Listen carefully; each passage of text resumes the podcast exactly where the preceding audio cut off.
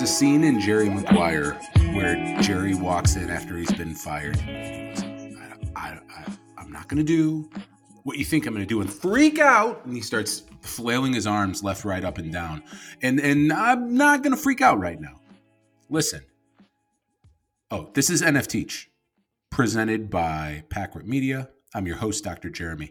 Cold open. Here we go. If you've been listening for a long time, you've heard me talk about uh, OpenSea and CryptoFunks. The saga has been going on for quite some time. CryptoFunks is a derivative, unlicensed, unauthorized derivative project where the CryptoPunks, uh, the highest valued NFTs in the space, were the images were flipped, thus called CryptoFunks. They were sold. Um, I minted one, I think, for 0.01 uh, at the advice of my good friend Desert Minter who I'll be speaking with tonight in a little bit. And I minted it. And as soon as it, I, I, put it up, I don't think I put it for sale immediately. I kept it for a bit. And it, wasn't nothing much was happening with it except it got taken down and delisted. And then it got put back up by OpenSea. And then it got delisted again. And then it got put back up. And then it got DMCA'd by Larva Labs. And DMCA, what that means is basically Larva Labs said, take this down or we'll sue you. And OpenSea complied. Then nothing much happened with the Funks for a while. They were selling, I think, on Cargo and some other places. And I looked into maybe listing mine. And then uh, a, a, group called Not Larva Labs started, which is hilarious.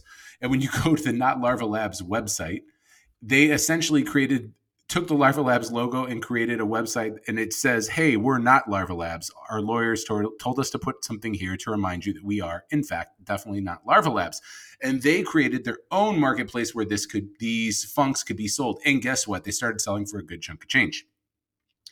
Uh, I was in New York when this started happening for NFT NYC, and I wanted to list, but I didn't have enough gas uh, and money to cover gas at the time. Gas was like 300 bucks. So I waited, uh, gas came down, and I had enough, so I listed it. And um, it had been listed.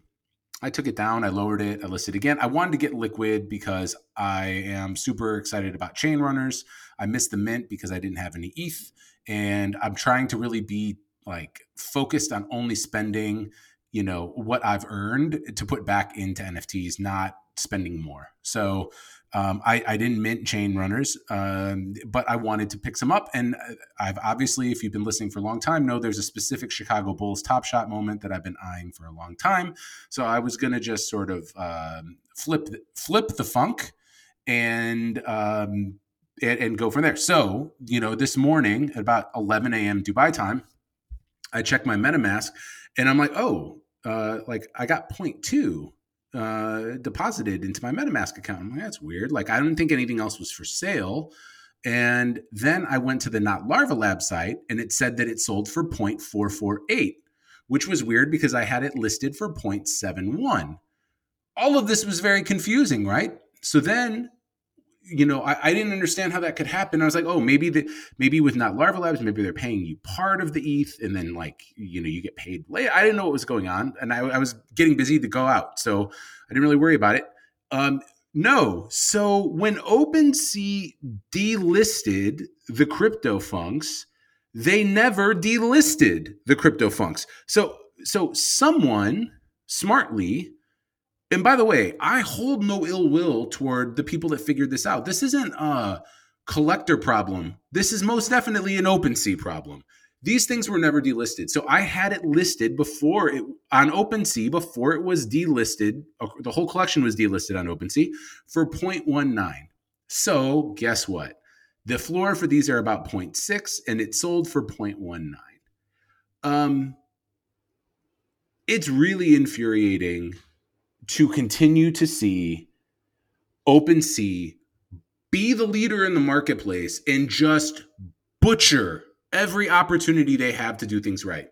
I swear there's eight people working in a one bedroom apartment or something, living in a one bedroom apartment together, like because the customer service is terrible. Um, I put a poll up on Twitter and I just said, "How long do you think it'll take?" Because I sent uh, uh, customer service request to them. Said, How long do you think it will take for them to respond to my email? 65.2% of the people said never. 30.4% of the people said sometime this month. 4.3% said sometime this week, and 0% said they'd respond today. It to suspend your feelings about funks for a minute, okay? Because it's not about funks right now. It's not about how you ethically feel about funks. They are, I guess, willing to um, do what they need to do to DMCA and strike down this collection, but they are not willing to delist it, which means that the, the people that were that had listed previously are just going to get screwed. And and uh, you know, look, this is first world problems. You know, oh boo hoo, you know, whatever. I'm not.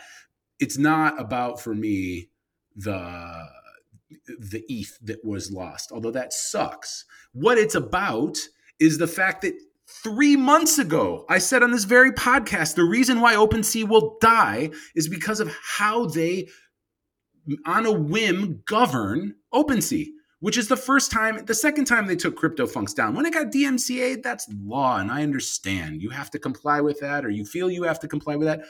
Fine. But they're too lazy to do it the right way, and I don't even know what that is. So me and 35 others felt the the weight of their laziness today.